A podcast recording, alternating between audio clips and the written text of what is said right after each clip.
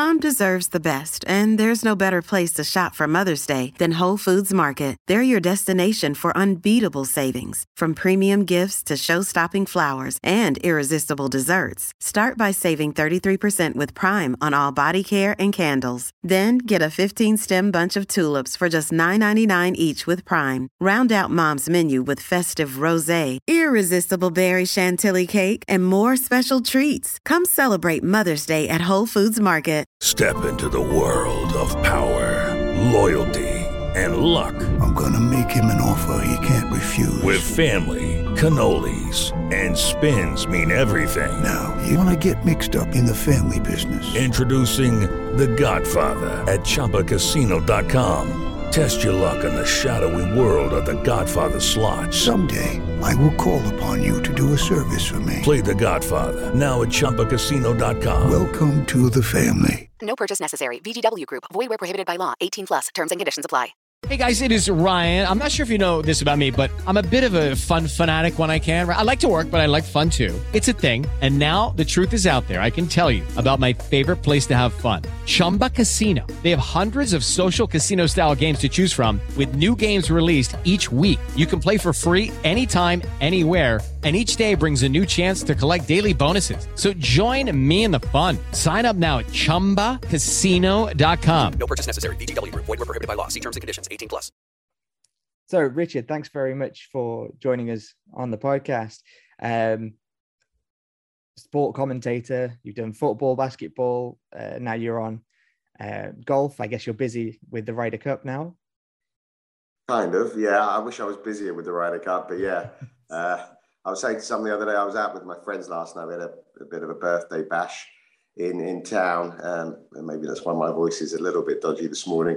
Um, and as I said, it's like uh, playing every round of the FA Cup and then getting dropped for the final. So unfortunately, I'm not in Whistling Straits in America for the Ryder Cup, but I will be watching and uh, paying a lot of attention there. Yeah, I'm sure. I'm sure.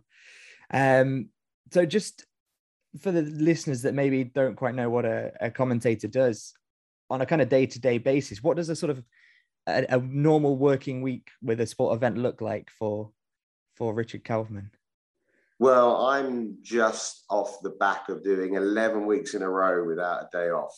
Um, i've not been as busy the last week or so. So i'm always ahead of the game. So when i say i'm not very busy i mean i've got uh, I'm commentating on an Eredivisie match on Saturday. Uh, I'm going to do a TV show on Monday talking about the Ryder Cup. Tuesday, I'm commentating on the Champions League match, Paris Saint Germain uh, at Man City. Uh, but for me, that's a it's a quiet week because if I'm at a golf tournament, I'm on air for five to six, seven hours a day, uh, and it's a constant flow. You're traveling, you're getting to an event, you're looking at the golf course, you're talking to players, and then you're on air. You finish Sunday night, you may go home, depends where it is, or you're off to the next place. You travel, look at the golf course, talk to the players. And all that time, I'm always preparing two or three weeks ahead if I can, uh, so that I'm always a step ahead of the game.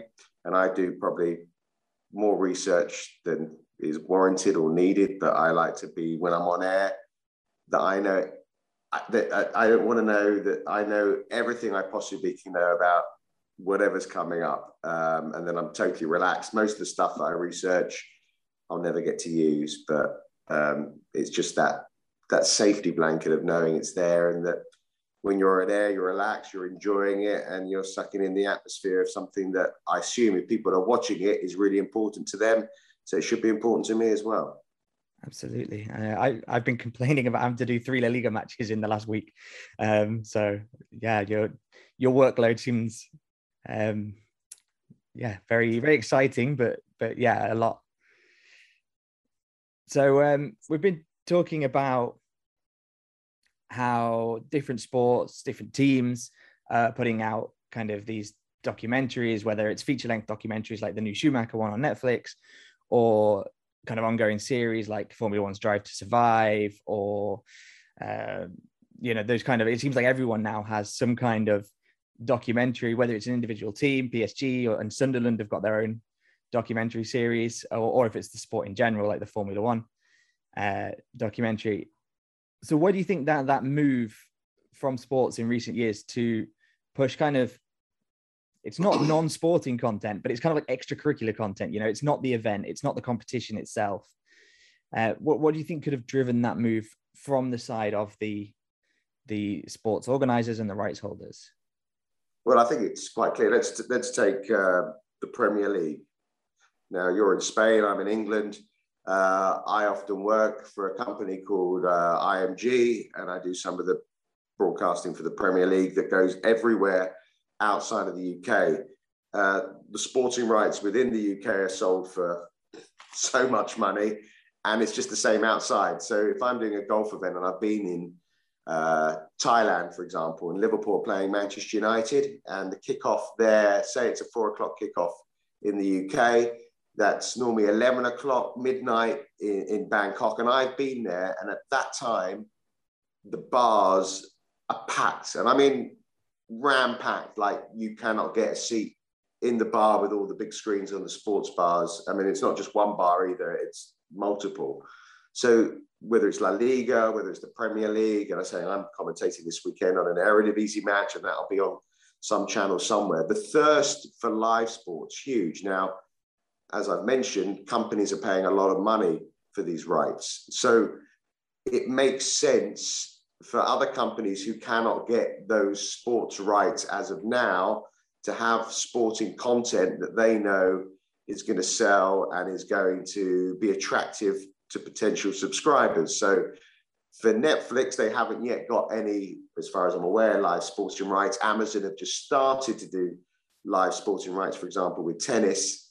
Um, it is a way of getting a foothold in and drawing in that potential audience, which I would think maybe a couple of steps down the line might then bring in for, for live sport as well. So it's about producing sporting content that would attract subscribers and maybe have them hooked in for when they have live sporting rights because you know ultimately i would think there is a thirst amongst those big companies that we've mentioned that are showing these you know fantastic documentaries uh, great content but ultimately i would think most sports fans as much as they love watching documentaries want to watch the action so it's all great watching a behind the scenes story about like Tottenham, and you know, I'm sure a lot of I, there's a lot of banter going on around in one of my WhatsApp groups. It was called All or Nothing with Tottenham because it always normally ended up in nothing. Um, but ultimately, you want to watch Tottenham playing at the weekend in the North London Derby as opposed to watching All or Nothing. It's a nice little sideshow, but it's not, you know, the real thing. Yeah, and I guess it's something during the off season. You know, I think that possibly why the Formula One series has been so successful as well you know, they've really defined off seasons for uh, these sports. Yeah. I, I, think the Formula One one's probably possibly a bit longer than the the football one, um, but it's something for fans to kind of keep enjoying the sport whilst there's no sport happening almost. Yeah, you're right. Um, it's interesting because I'm, uh, you know, most of my work, and not all of it, but most of my work's in golf, and there there really isn't much of an off season. Uh, the PGA Tour season finished at the end of September, and the new season started a, a week later. now we're in the Ryder Cup. The European Tour season will carry on until kind of the middle of December, and then it starts again in January. So there isn't an off season, but you're right. In most other sports, whether it's NBA or the you know baseball or in Formula One, it, even ish in football, but in football you yeah. have the international, the Euros, the World Cup. There is that off season, and there is you know a window to put this kind of content in. Interestingly, there is a deal that's been signed by the PGA Tour with the company that did Drive to Survive for the Formula One. So I think they're going to be filming that next year.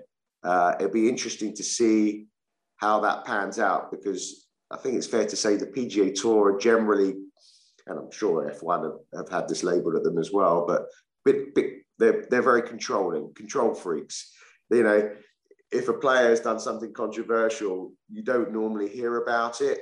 It kind of gets pushed to the sidelines. So having their product exposed to someone, I assume Netflix wouldn't sign a deal like this unless they had full control. It's kind of it'd be interesting to see how that dynamic pans out. But in terms of having that in a window where there's a, an off season, I think they're going to struggle because there really isn't one in golf. Yeah, that's quite an interesting um, thought actually about getting to see that kind of behind the scenes stuff that you might not otherwise see because these rights holders have such a firm grip. You know, whether it's La Liga or or Dorna with MotoGP or, or you know Formula One or or PGA Tour, they have a really tight grip on their image and what their athletes can can kind of do. Uh, so is that maybe something that attracts fans further? Do you think that they get this kind of other side that you might not otherwise see? Yeah, I mean, I, I we started off by asking me, you know, what have been doing, and I said I had 11 weeks without a day off. I, I mean, I love sporting documentaries. Um, often, if I'm doing long haul flights, I'll either watch a box set or a film. You know, I've watched the Ali film, the Senna film. I love it, but I haven't watched any of these all or nothing. Okay. None of them. Man City, none of the Tottenham. I've not watched Drive to Survive. I've not watched anything because I don't. I haven't had the time to sit down with a box set and just watch it. Because for me, I've got five kids. I'm, I'm away from home normally half the year. Uh, to say to sit down and you know thoroughly watch something unless I'm on an aeroplane is is is is very rare unless it's live sport. Um, but can't remember what the question was now. it was just uh, the fans getting a chance to see kind of another side to these sports yeah. and to their their their favorite stars, I guess. Yeah, so I think that from what I've heard from people that have watched them, um, and I'm expecting more of the same from the golf. I don't think it really is for. I'm sure there is interest, and, and, and the Formula One geeks, if you want to call them that, the petrol heads have watched these series. But I think most of these series, and I'm expecting the same for the PGA Tour one, which I'm sure I will get to watch purely from a, obviously a work perspective as well. I'm not expecting to learn that much from it. I think it is more from sort of the floating fans, people that are maybe interested in Formula One, but don't necessarily watch all the races. And it has had a, a huge impact on viewing figures. The knock on effect from Drive to Survive for the viewers who have watched that and now have been sucked in by the stories of watching that to watching the races has been a big impact. And I would think that is part of the thinking behind the PGA Tour to agreeing to this series is that commercially there could be money in it because obviously more eyeballs on your sport means more commercial opportunities, more money. And uh, yeah, I think it's a, a good way of sucking in new fans as opposed to maybe satisfying diehard fans. Yeah, absolutely. Uh, I think you've kind of answered all the questions that I had there. Um, so that's you know I'm really excited to see what Vox Media and Netflix do with the the PGA Tour series. You know, everyone's got a story. Life is uh, potentially a soap opera, and so there's no reason why our favorite athletes shouldn't get their moment in the the other side of the spotlight, as it were. Yeah, and I honestly in golf, you're as opposed, to you know, because obviously I'm commentating on a football match tomorrow. I mean you don't generally uh, are able to sort of editorialize when you're commentating on a football match. The action's really fast, it's really furious. You know, you can't really tell the player's story because it's a team event as well when you're watching football. In golf, it's a little different. So you can have that space as a commentator to give a reason why that individual should be more than just another name. So, for example, a golfer called Kristoffer Broberg won at the weekend, and it could be just another Swede winning a, a, European Tour event. But you do have the space because golf's a little slower in terms of watching. That you can say that this is a guy who, for the last six years, thought he was never going to play again. He's had three surgeries. His back went, his ankle went, his knee went. He couldn't make a cut. He's basically hasn't made a single penny really over the last three or four years he's finally fit this year. He, you know, was worried even when being fully fit that something wrong was going to happen, that he went out thinking, what's the next injury going to be? And then finally, he won at the weekend. And, you know, the guy couldn't speak in his interview afterwards because he spoke of six years of hell. And you do have that time in golf to tell that story in the build up. And that sucks in people more, I think, if, you know, there's a person behind the sports person that you're watching out on the on the golf course around the field, but you don't actually generally get that time in football. Uh, Formula One obviously is a quick sport as well, so you don't get to that time either. So yeah, I Yeah, do think I, I worked in on. Moto. I worked in MotoGP, and I think yeah, it's quick. Obviously, the you know the race is is whatever forty minutes, and well, it's a bit longer in Formula One, and it's fast. But in the kind of over the weekend, you do get a bit more opportunity to talk about individuals. It's it's not like you've got to deal with twenty two players like in a in a football match. You know, it's so you, you do get a chance to kind of explain that drama a little bit more. that's normally around the live, so that's in the build-up, as opposed to actually while Sure. the action's on. I mean, for example, the Ryder Cup, it'll that's coming up over the next few days. That'll be boom, boom, boom, boom, boom. It'll be quick and fast.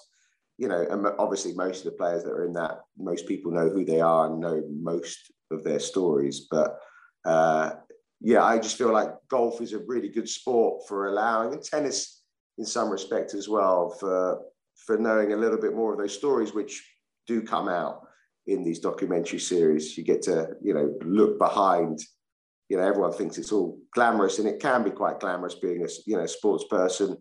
Um, you know, we put them up on a pedestal, but they're they're all like me and you, really. They're all got their insecurities, frailties, fears, hopes, expectations, and they've all got, as you say, a, a story to tell. Everyone thinks their own story is quite boring, but to other people who are especially fans of that sport, they want to know, and, there- and there's a thirst for it, which is why these these documentaries do so well. Yeah, I think you get that emotional investment in in sort of following that one that one player athlete as well.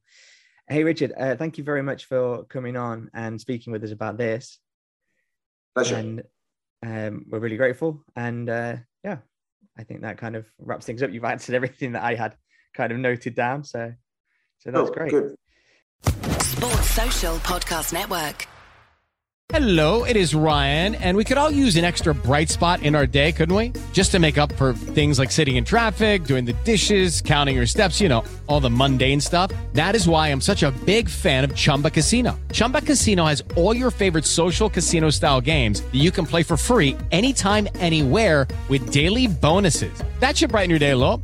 Actually, a lot. So sign up now at chumbacasino.com. That's chumbacasino.com. No purchase necessary. Group. Void were prohibited by law. See terms and conditions. 18 plus.